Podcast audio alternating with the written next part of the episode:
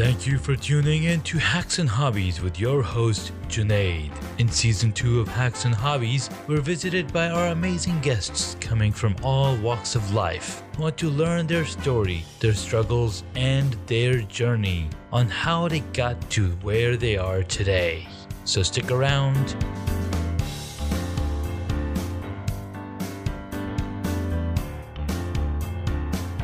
In this episode, I get to speak with the amazing Judy Fox. Hashtag Fox Rocks. She has been an amazing speaker and an inspiration to me, uh, an amazing uh, creator, a LinkedIn video creator, and she's done some amazing, amazing stuff on LinkedIn. She is the premier go to person if you want to learn anything about making it huge on LinkedIn and social media. And lots of amazing stuff. So um, I was fortunate enough to be uh, in some groups chatting with her and exchanging voice messages. And I was like, hey, I would love to have you on the podcast. And um, luckily, I got lucky. So here we have. Here we are. Judy, thank you so much for coming on to the podcast. Aw, thank you for all those really kind words. Thank you.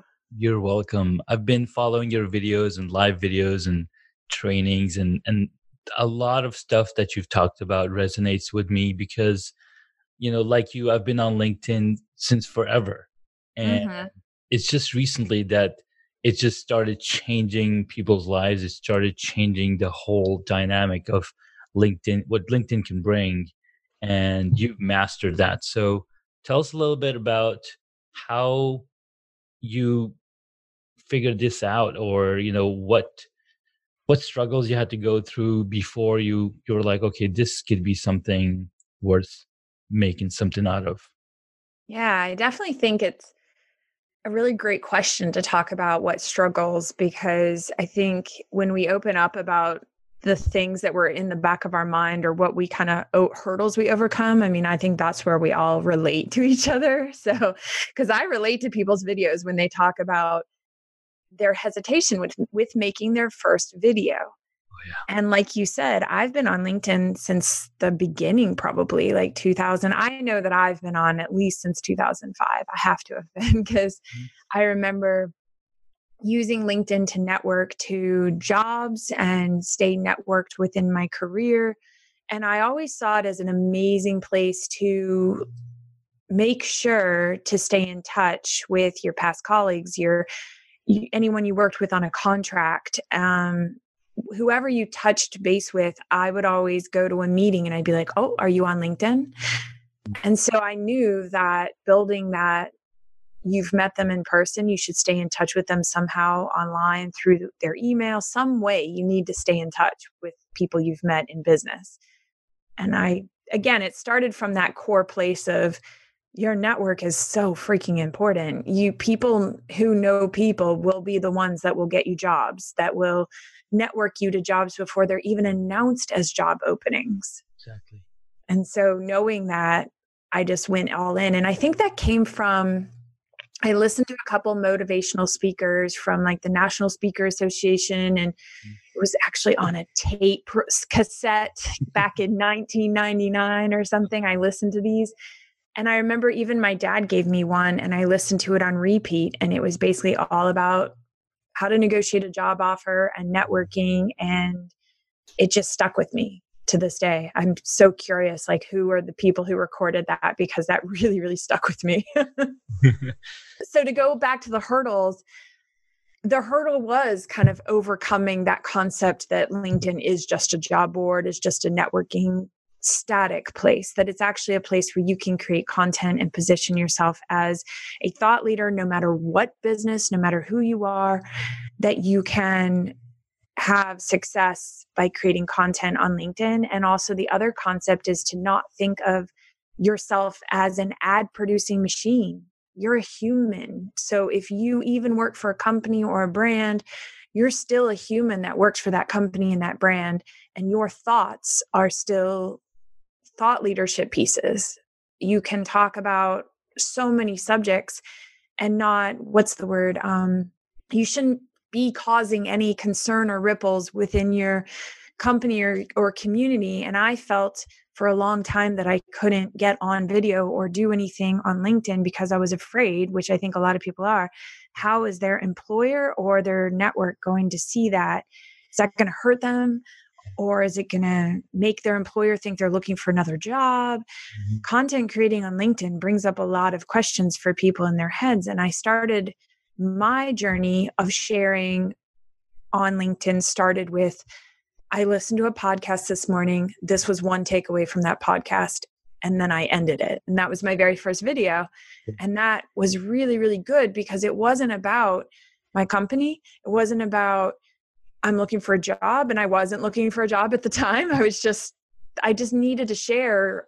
I listened to this podcast and I felt I, I got pushed by amazing people on the platform to start sharing my voice in whatever format that took. All right, there you go. That's beautiful because uh, like you said you know listening to those tapes that your dad gave you mm-hmm. and listening to other speakers talk about networking like i i learned about networking a lot later even though i had this in, innate feeling in my in my in my gut that you know i need to connect with people that i'm working with. So like like yourself i would do the same thing. I was like hey are you on linkedin? And they'd be like what's linkedin? It's like oh it's hmm. a professional network that people that work together connect together on there. Like oh okay sure i'll connect with you.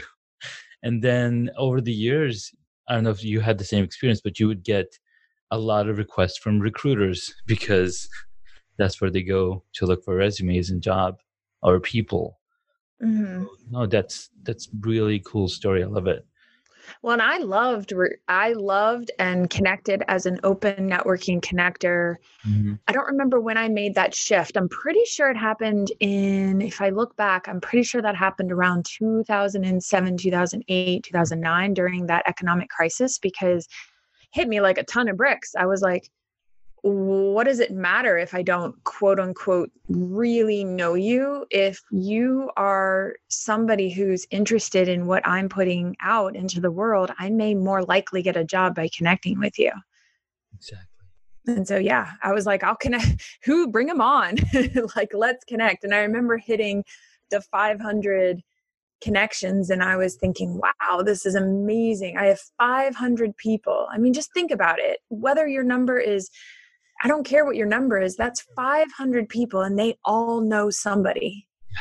And so if you reached out to those 500 people and said, I am job searching, you put together a quick little message. I think the shorter your message is mm-hmm. to people when you're at when you have an ask, the more likely it is you'll get response. The shorter it is and the less what's the word? The less requesty it is, the less pressure. If you just say, like, hey, I'm just kind of putting it out there, let me know how I can help you. But I do kind of have an ask without making it a strong ask, if that makes sense. No, that that totally makes sense. It's like, you know, it's like, hey, what's up? Um, you want to grab lunch or you want to do this instead of being like, oh, this is my this is my life of this is what I've been doing and can you please it's like you don't want to be you want to be like super casual, I guess. Yeah, very very casual. Like almost like if you walked into a business to hand them your resume and you were going to talk to the person at the front desk you would just say hi. I don't know how many people come in off you know just coming into the main reception area. Wanted to drop off my resume. If there ever is a chance that i can get a coffee with somebody um, in the marketing department whatever department you're looking for yeah. Um, I would appreciate that. If there is any way you can give me anyone's name, that would be a great connection. Thank you. Let me know if there's anything I can ever do for you guys. Blah, blah, blah. Done. Done. like walk out. exactly. It's it's really interesting because still a lot of people are afraid to use LinkedIn and its power. They're like, oh, mm-hmm. oh, you know, it's just a place that I'm connected with people, and I don't want to make waves like you mentioned earlier. But what's also interesting is people like the one thing that I noticed started seeing was people started putting hashtag lion. I'm like, what does it mean to be a oh, lion? Yeah. Like for the longest time, I was like, I have no idea what this and these were these were colleagues that were working working with me, and I didn't have the the guts to go and ask like, "Hey, why are you a lion?" And and I thought maybe they went to school for it, or maybe they took some course about being a lion. And then uh, I think it was like last year. I was like, "Okay, what is this lion thing?" Turned out it's LinkedIn Open Networker. Like, oh, yep. And there's also open networkers like association you know there's a bunch of hashtags you're right but yes i do know the lion one and i came across that one pretty early too right around the 2007 or whenever yeah. i don't know when it got started but i remember being like the first moment i saw it i was like oh yeah i'm in. Like and i started searching and searching specifically to connect with lions because i knew they would not reject my connection request. Yeah they would connect right away. Mm-hmm. Right. Very very cool. I mean if you think about it there's people there's authors writing amazing books oh. and we connect with them because we read their book there's a part of us that would connect with them in a heartbeat online right so i don't see why we wouldn't do that to other people that just haven't had a chance to write their books yet no you're totally right that's a very valid point. and talking about authors um, i've connected with a few authors and hopefully i'm an author pretty soon Yay. I read, and um, I'm, I'm still wondering. I think he, um, what's his name? Wow, name's escaping me. It's Robert Moore. It's not. It's it's not. It's not Richard Moore. It's Robert J. Moore, and uh, he's a he's an author, and I got to do a a chapter on his Magnetic Entrepreneur, um, which is should be coming out tomorrow or the day after. That is so exciting. Yeah, it's super exciting. So, so you've been a video and content strategist. How did that specific person part came out? Because you've been, you're like, all right, LinkedIn is great for networking. You know, you can connect with people. You know, more than 500 people. You can reach out, and they can probably find you a place or a job or something. So, how did that grew into where you are today? I think it grew from you know it's definitely not overnight and i i know more platforms than linkedin definitely i think what happened specifically is a couple things. One is niching down just realizing that i have the ability to move the needle in someone's business but i think you're more likely to get traction moving that needle if you niche down or especially if you're growing your business in the very beginning. Yeah. Again, what really happened is that coming from an engineering background, being very technical and managerial for a lot of my career, working my way up the ladder towards the C suite mm-hmm. with major companies, all Fortune 500 companies, and reaching a point where that wasn't uh, as maybe as fulfilling as I originally thought it was, and mm. kind of hitting a point where you know I had gone back to school, I got my master's, I got you know an mba slash masters of science in environmental management so it's very specific. And even just by doing that i realize you know there is so much power in being niched down. Oh yeah. And when i started making videos on linkedin that was backed by starting a blog all the way back in 2007 mm-hmm. starting and figuring out how to code in html on my downtime at home in the evenings after work so it's some, one of those things that i had learned how to promote um, my content online to the point that my own blog was getting about a hundred thousand views nice. and my content and posts on my own blog so to kind of bring that all up into the forefront, I think part of my story is everyone thinks like, "Oh my gosh, that's so overnight success." But I had been studying copy, I'd been studying so many things and the looking at how people show up online is something I just constantly do. Yeah. And it's something I've been doing for so many years that when I finally did it myself on LinkedIn and I picked specifically LinkedIn to really get very, very active on as a all right, I'm all in. You know what I mean? Like versus I'm here, I'm here, I'm here, I'm all on all these platforms. I'm going to go more hardcore all on LinkedIn like right now. And by doing that, I think that made more of my ability to reverse engineer what I've done and recreate those results for other clients. And I specifically help clients get attention online mm-hmm. and help them funnel people into what to do with that attention. So if you get a thousand views, if you get 20 comments, 50 likes, mm-hmm. how do you process that? How do you, what do you do with that to keep that attention? And how do you bring them into the top of your funnel, your sales funnel, your, your um, onboarding process? How do you do that? Yeah.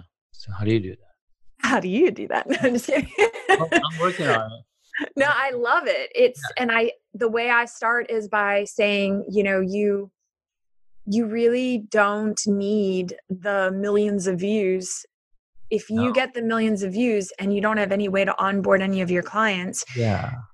then it doesn't do you any good. So i'm not discounting like go ahead and start. I don't ever stop anybody from starting even if they don't have everything Mm. perfect online. But i always tell people when when i say optimize your profile i always think to myself optimize it again i'm working with people who want to optimize it for selling either their company their brand mm-hmm. their book their course whatever your highest return on investment. And that could be you job searching. It could be you um really good points. Yeah and i think people think of it as those old terms of resume but it's not it's like you're handing somebody a brochure about you and you can make it glossy and shiny and and visually appealing and an about me section and video content and you can it's amazing what you can do. No that you're absolutely right. You've got to niche down and the more i listen to you the more i think about you know what am i doing with my profiles and and applying that knowledge and reading these books in the past and currently there's a few books that talk about these same you know methodologies niching down having a funnel having a opt-in form having something to you know bring in uh, the audience and figure out you know who it is that you're like who's your target audience or who's your avatar that you want to focus and bring content to I think it's so great for people obviously all the books you can read all the things you can do but I I will remind people and even tell myself that I pushed myself to start before everything was perfect and I know that creates a lot of tension inside people because or imposter syndrome feelings inside people because you know at the same time that i'm telling people here's what to do mm-hmm. i sometimes need to do it myself right? It's that same feeling of if you're a fitness coach and you have lost 20 pounds and maybe you still have 10 more pounds that you want to lose or or maybe you feel like you'd like to be able to squat or lift more weights yeah. that doesn't discount your experience of already losing those 20 pounds exactly. and being able to teach somebody from a place of saying here's what i've done. Here's the meal plan. Here's the workout. Here's the program i've put together that's been proven because now i've run 10 people through it. Yeah. And yes i'm not perfect. I don't have that i have that last 10 pounds to lose. I'm mm-hmm. i'm still drinking whatever soda whatever two times a week i'm still whatever you know i don't know it's it's in your head exactly. it's not you've discounted yourself mm-hmm. from being able to teach and you're you're actually holding back from the world the yeah. ability to help other people by being feeling like you had to be perfect and that's where I come from.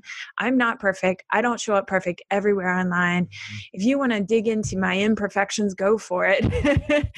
but I know that the clients I work with, I'm so invested in having them move the needle. And some of some of my clients, they have marketing teams, they have sales teams, they have, you know, all kinds of CFO, CMO, you know what I mean? Like so I'm one person. And yes, I'm not going to show up the same way they do, but I can take what they've done and I know what to do with it. And if I can do that, and I, like I said, if I've lost the 20 pounds as the workout, I can be like, no, no, this is what you got to do. Mm-hmm. no, and so that's it you you never nobody's ever perfect and no. so you have to get over that to be able to teach from a place of imperfection that's right i mean and and i think that's one of my problems i try to do for go for perfection because being a graphic designer mm. for the past so many years i'm always or you know looking for those pixel perfection and i lose sight of okay what's what's my goal supposed to be? And myself i'm still working on okay what what do i need to focus on? I have some ideas i have some things that i've put in motion and i've just got to commit myself to those things and and follow through and complete them. Like one of the one of the books that i'm reading right now is called ask by ryan levesque. And it was uh, recommended by pat flynn of smart passive income. And he's in the book he says you know he's got a very interesting method where he's it's the ask method. You're asking people what are they struggling? What is their problem that they're facing? And if you can help one person to solve that one problem there's many more people that have that same problem mm-hmm. and well, uh, i think if you can solve sometimes I'll dial it back even further. If you can solve one or two problems for yourself and then document that journey and process exactly and try to figure out, like I said, reverse engineer, because that's where my brain comes. Sometimes you can create a formula, a process, something to uh, move a user, a client through. And even if it's a small one, you may just have whatever it is. And I feel like where I finally hit my stride in my own business was when I started thinking to myself, what is the user experience of somebody coming to your profile? Not just opt I the word optimizing it mm-hmm. has this feeling of what does that even mean anymore? And I feel like to me it's now the top down above the fold user experience. What are you going to do on that very first visual glance, just like somebody looks at your resume, just like somebody looks at your website? It's the user experience. Same thing with your LinkedIn profile. They're going to come to your LinkedIn profile after you've made whatever content you've made, mm-hmm. and they're going to see what and what and that's where i started with the top cover image mm-hmm. and that just like it it was something I wanted to solve in myself and something I was starting to solve for other clients. And it's something I've always consumed and thought about. And then when I put that post out into the world and it went to like half a million people, I was, I just, I hit a nerve. Like it was something I solved for myself, something I solved for clients. And now I was going to solve it even more on a more massive scale. Like that has brought me probably 20 clients in a short amount of time. Mm-hmm and that's that's all because you optimize and you niche down too right because it's very it says right there you're a linkedin video creator and you mm-hmm. love I think I say video and content strategist. Yes, you are a yeah. content strategist, but I'm, I was looking at your cover. Oh, right. Yes. I love making LinkedIn video. So, yes, I use my hashtag at the top. I use that and I say heart sales. Because I'm not trying to in that top cover image, and I definitely could use to update it, by the way. It's not perfect, it's progress over perfection. but it has the part of my brand that is my first branded word, which is fun. I mm. want people to know that when they work with me, it's going to be lighthearted, it's going to be fun, but lighthearted doesn't mean it's going to be heavy business. Like we're going to make and move the needle in your business, but you're going to be smiling the whole time while you're doing it. Mm-hmm. it's like it's like going on a roller coaster ride. Yeah, let's have a great time. great time. Strapped in, but there's gonna there's gonna be ups and downs, but we're gonna you know get it get it moving. That's awesome. I was just reading. Mm-hmm. Um, so I connected with Ashley McGrath on the platform, and she's an amazing copywriter. And then she connected me with a website recently where it's called the Middle Finger Project. And I read her copy on that project hmm. or on that website. And she basically says if your process of creating, whatever that is, so if your process of creating a video or your content or even your image and your profile, if your process of doing that is from a place of not having very much fun, maybe it's a little bit boring, maybe you're your process feels like you're just doing a homework assignment Yeah. then it's going to come across that way. Your content's going to come across that way. Your copy is going to come across that way. Your video is going to come across that way. So that's why Mhm. people look at me and they maybe look at my brand but it's funny. My brand ends up bringing you don't have to be as fun or whatever as me but it brings up a little bit of spark and light into every single person I work with to the point that they get so much more creative inspiration than they had before working with me. I'm not I'm patting myself on the back, but I feel like if you can just be a little loose, a little fun, bring your emotions a little bit higher. I feel like business and emotions don't always feel like they're supposed to mix, but if you can figure out how to mix them, Mhm. they, it actually takes you so much further because you can tap into even if it's your emotion about running a business and not always every emotion is up not every emotion is down. Some emotions are proud. Some emotions are struggle. Some emotions are um excited. There's like thousands of emotions. And so you know, just going through that list, sometimes I'll take people through an emotion list and I'll be like, if you had to pick your top Mhm. five emotions you would like people to feel when they read your content, let's pick some of these emotions. And people are like, what? and you mean? I'm like, but if you, if you, if you don't have an emotion in your content, it's just like blah, blah, blah, blah, blah, blah. It doesn't mean anything. Right. It, and it's it all comes back to, like you said, the art of copywriting, art of writing for an eight-year-old. And I think Mhm. one of the um one of the lessons I was listening to, um, I think it was James Patterson or or, Steve Martin, and they have a master class. And they're like, your language when you're writing a book or writing any copy should be understandable by an eight-year-old if it's Mhm. at the higher end because that's the that's the most simplest type of language that you can use everybody will understand. But if your audience is phd and students and you know academia then maybe that's not the route you want to. Go to Again, Yeah, it depends who your audience is, definitely. it's on the audience. And so i was like wow that makes so much sense. And then um But even if your audience is PhD, mhm, you can still bring up certain emotions within that field and still write at the same level of professional colleague yes level experience, but tap into an emotion that you know Mhm. you have felt throughout your career or what you have experienced. And so that way you can start to tap into stories. I think stories, storytelling is basically it's beyond powerful. I mean, I know you know that.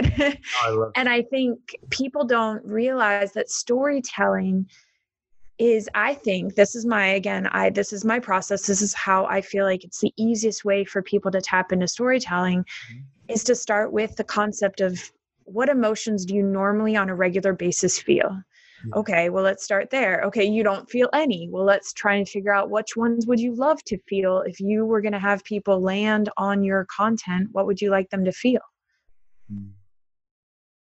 Absolutely. Because your storytelling will start to develop i think from feelings but that's me again I, I i go all in on who i am and if people resonate with it then it works and i think there's enough billions of people on the planet that there's room for all of us so Absolutely. And and starting with the place of feelings is always going to work because deep down we're all human.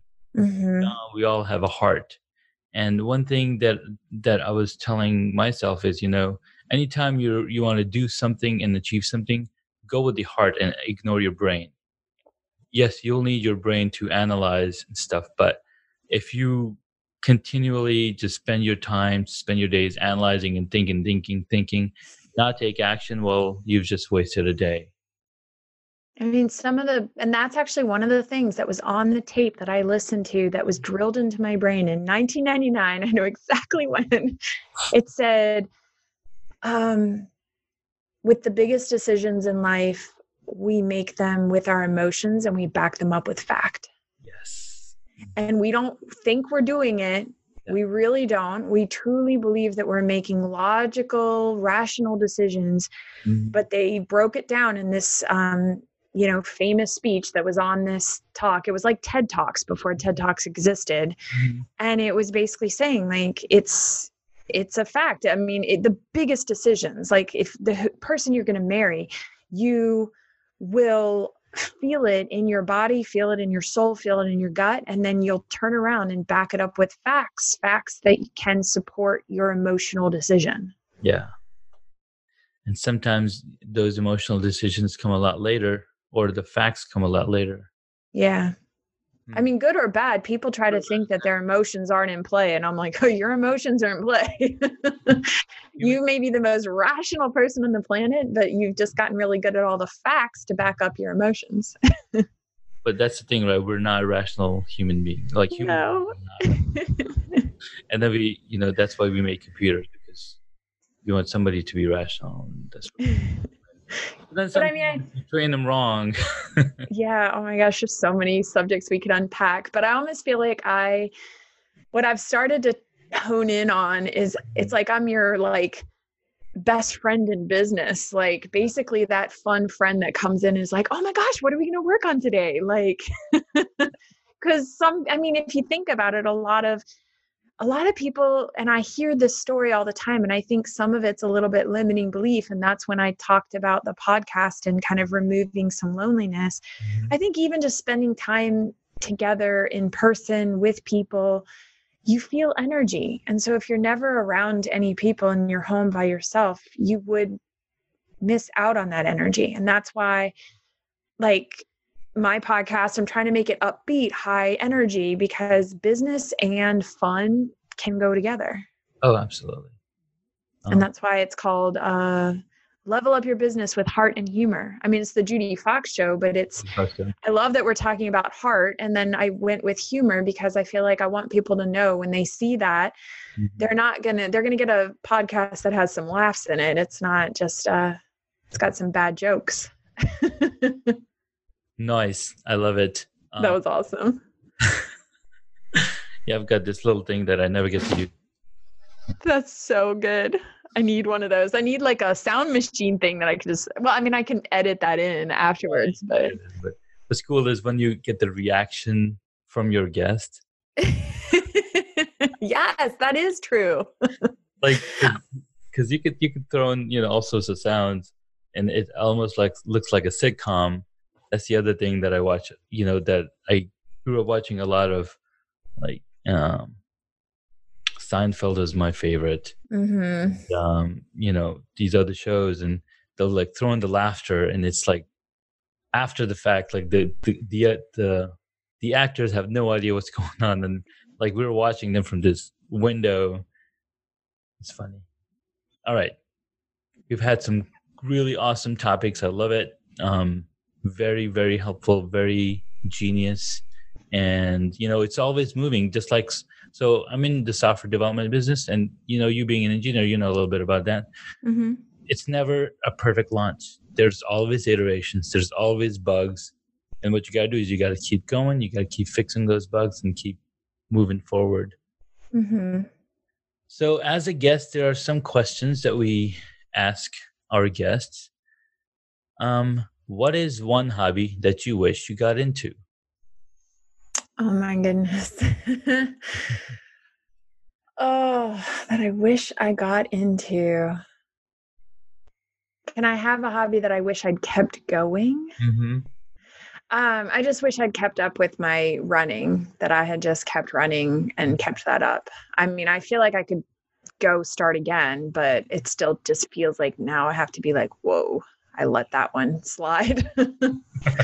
I think I stopped running. I mean, it was just so nice to go for runs. I've been running for so long. And then I stopped in about 2012. Mm-hmm. I had a kid and I just never got back into it. And I mm-hmm. wish that I did. I still can. It's not too late. it's not too late. It's never too late. Absolutely. But no, I'd run a marathon. I've run half marathons. I've run, I was racing. Like I was even racing in my 30s and I was actually doing really well. At one point, I ran faster than I ever ran in high school for a 5K, like 3.1 miles. I think I ran, it was sub 20 minutes. So it was like 19 minutes and 50 seconds. I was pretty proud of myself. That's pretty awesome. yeah and that, that's what i mean like i loved pushing myself running i think i ran half marathon in an hour and 30 minutes Mm-hmm. So yeah that's i'm i'm super competitive if you can't tell.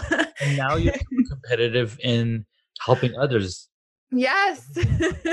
Which is you know you still have that same drive, but you just, it's just pointed towards a different passion altogether. Just awesome. yeah it's kind of like if you play a board game with me i mm-hmm. can't help but be competitive. I play video games with my six year old he's now seven but I, I i'm competitive and he beats me and i am trying so he is good he is good All right, next question. What is your favorite movie or TV show? Oh, um I'm really I can't wait for the show to come back out with another I think it's one more season, but it's called Younger and most people don't know about it. It's on TV Land. Have you ever heard of it? I've seen that show. Oh my gosh, I love it. Cracks me up because I feel like I really relate to the character in some ways because I'm in my 40s and everyone thinks I'm in my 20s. And I'm like, well, there you go. So she is a it's a show 40 something year old and she goes back to work and everyone thinks she's in her 20s. I mean, she lets them and promotes them to think that she is. I don't Mhm. do that. and she has to. I mean, it's because Yeah. the situation that she's in. I was like, just let it, let it be known, and yeah, it's it's pretty crazy. I love the dynamics and I like um Hilary, is it Hilary Duff? And I, I just that- mhm, I just think it's fun. Like it's just so much fun. it's a very fun show. All right, couple more. What is your favorite superhero? Ooh, I think it's I want to say it's Rogue. Okay, I love doesn't she take on and I I'm not good with superheroes. I don't watch tons of those kinds of shows, but I did one time think to myself that is super doesn't she take on the powers of other people? yes, she can. That's super cool. People's energies. Um, okay, and, I- and I'll tell you another superhero that that goes very close to Fox Rocks, Ooh. and that Ooh. is Rocket Raccoon. Ah. Guardians of the Galaxy. Oh my gosh, I have t- what? What were you going to say? He has a very, you know, he has a very mean, like front facing, like he's super mean, but he's he's an amazing guy. Oh yeah, that's me. I'm just kidding. no, my son the other day said I should be Elastigirl, and I was like, "What?" And he just said, "He said I see you." He he just randomly said that that I s- came across like Elastigirl, and then what was the other thing? Oh, last summer, Mhm. and I didn't know that the theme for his school was going to be superheroes that year. Okay. And that summer, you know, we're spending a lot of time together. He has to go shopping with me, grocery shopping, go to Target, whatever, do these things with me because he's home with me. Mhm. And at one point, he was like, This is so boring. And I was like, I know that's my superpower. I'm super boring. and so we, I went all in on it. Like, I even have like a headband that's got like, like a pow thing that like I'm I'm in my super boring mode. So whenever I would put that headband on, he was like he would groan, roll his eyes, and be like, "We're going grocery shopping." And I, I mean, I made grocery shopping fun. I actually uploaded a video. I just joined TikTok, which sounds Mhm. super random, but I just joined and I uploaded a video yeah. where he, we play like cart games, Uh-huh. like random target cart games where I have to like try and throw something into the cart while he's moving it. Mhm. It's probably not appropriate, but I don't think. we I try to make grocery shopping and doing things fun and but I joke at the same time saying that I'm super boring. I can make super fun things boring in an instant. Tagline. nice. I love it. Yeah. So imagine running into me at the grocery store. That is what we're doing. I mean, everyone knows us at the grocery store. Everyone. All right. This would be. I know you're trying to wrap up. No, no, no, I, we can keep going. This is awesome. I love it. Uh, you know, you can al- always edit out and make it two episodes. that is true. more fun with Fox. Um, yeah. Uh, so I totally love pop culture, and I didn't grow up with co- pop culture because I grew up in Saudi Arabia. We Mhm. had 30 minutes of TV time every day, and then it was like boring news. So it's it was. Um, there's a lot of TV shows, you know, back in the 80s. But then when I moved to the United States, and the first superhero movie that I watched was, I think it was Batman with um, Michael Keaton. Mm-hmm. But I don't remember that movie as well as I remember the other ones with, um, I think it was, uh, what's that? What's that handsome? handsome Aren't all Batman's handsome? no, I'm talking about handsome actors. I know, I know. I'm just kidding. I don't remember. I just know it's Batman. Uh, George Clooney, when he, oh, yeah. he's the handsome one.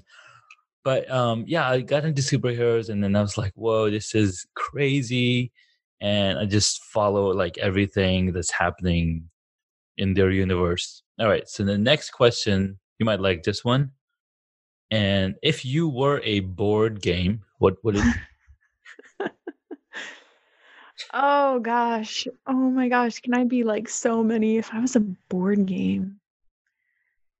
Um That's good that you know a lot of board games because a lot of people ask this question like, "Wait, I don't know any board games." oh my gosh. I have that is so if you watch my videos, when you see my bookshelf in the background, it's full of board games. Oh, Like actually one of my like really I was actually cringing when I watched back, but the board game because I rotate which ones are out front so me Okay. and my son can see and be inspired to play them. The ones that are near the front you want to play because you see them.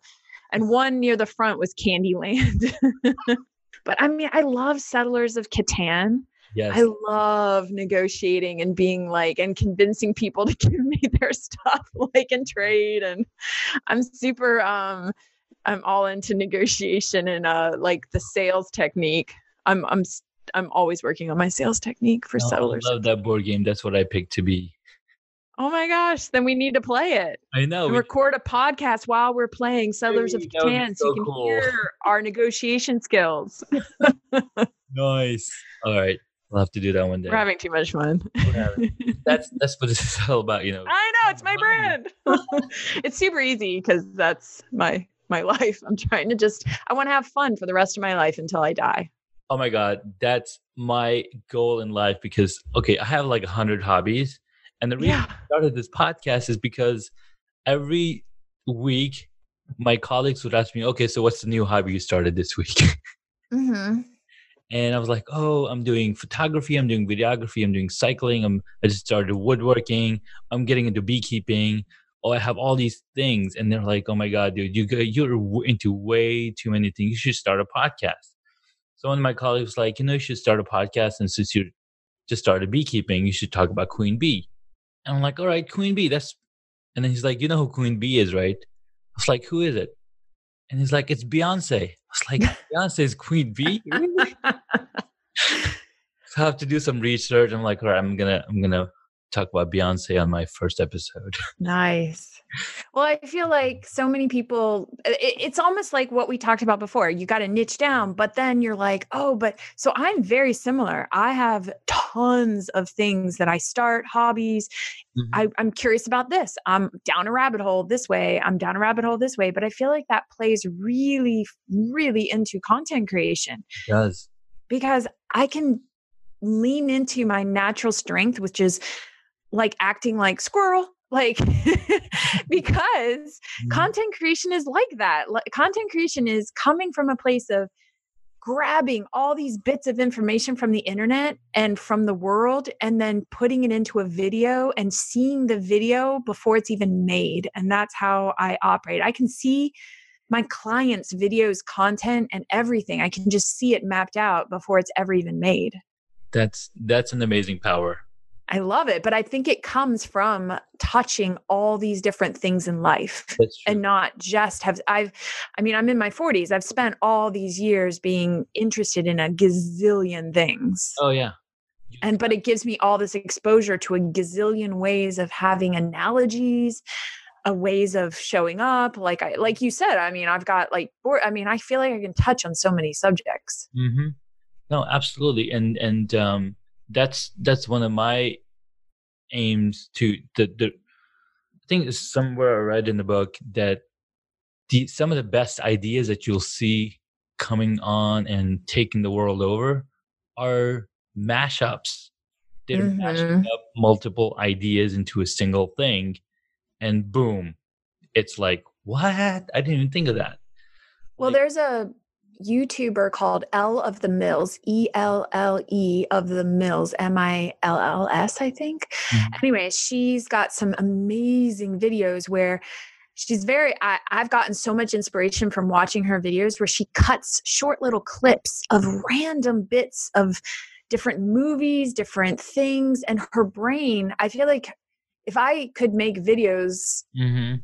And have a lot of time to do it, I would probably make videos very similar ish in style because I can kind of see all the clips that need to be shot Yeah. to go together. Like when I I had that a video from going to VidSummit Mhm. and while I was shooting it, it's not like I'm shooting it and I've got like I just know, like it's instinct. I call it um instinct instinct meets experience Mhm. when you've just got that mix, you can just see things forming. And so when I came home and compiled, I don't know how many bits of video, like probably, I don't know how many shots. It was probably at least over 30 shots that I just, I was taking them along the way. I was styling them. I was like, okay, here's what, and it was super quick. I just knew what I wanted it to look like and I would just make it look that way. Like I can't quite explain it, but I just, I just knew it and I just did it. And then there's the video and it got like 50, 20,000 views between the different shots and different edits because I put multiple edits out on the platform.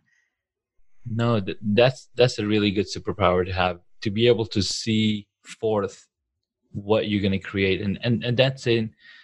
I think that is some of the techniques that directors use when they're shooting a film. They know exactly Yeah.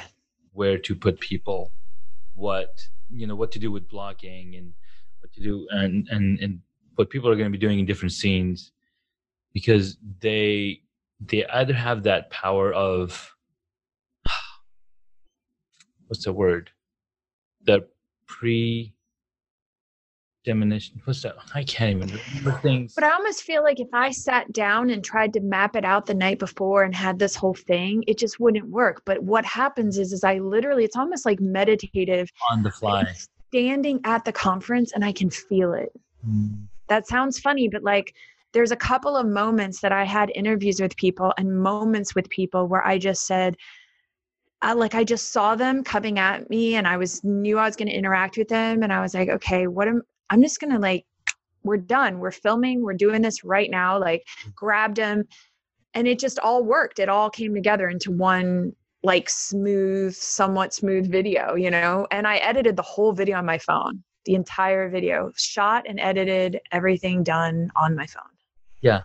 Doing it on the phone is such a powerful thing because you don't have to go sit at a computer you don't have to download video you, have, you got everything in your hands Yeah. I could be editing and kid drop off and pickup line. I had to build a business that could work, that I could work, and it didn't slow me down. exactly cool man that We was could go forever. Do you have any more questions? Sorry, I feel like we got no you were already a board game woohoo. Super boring. awesome super boring super,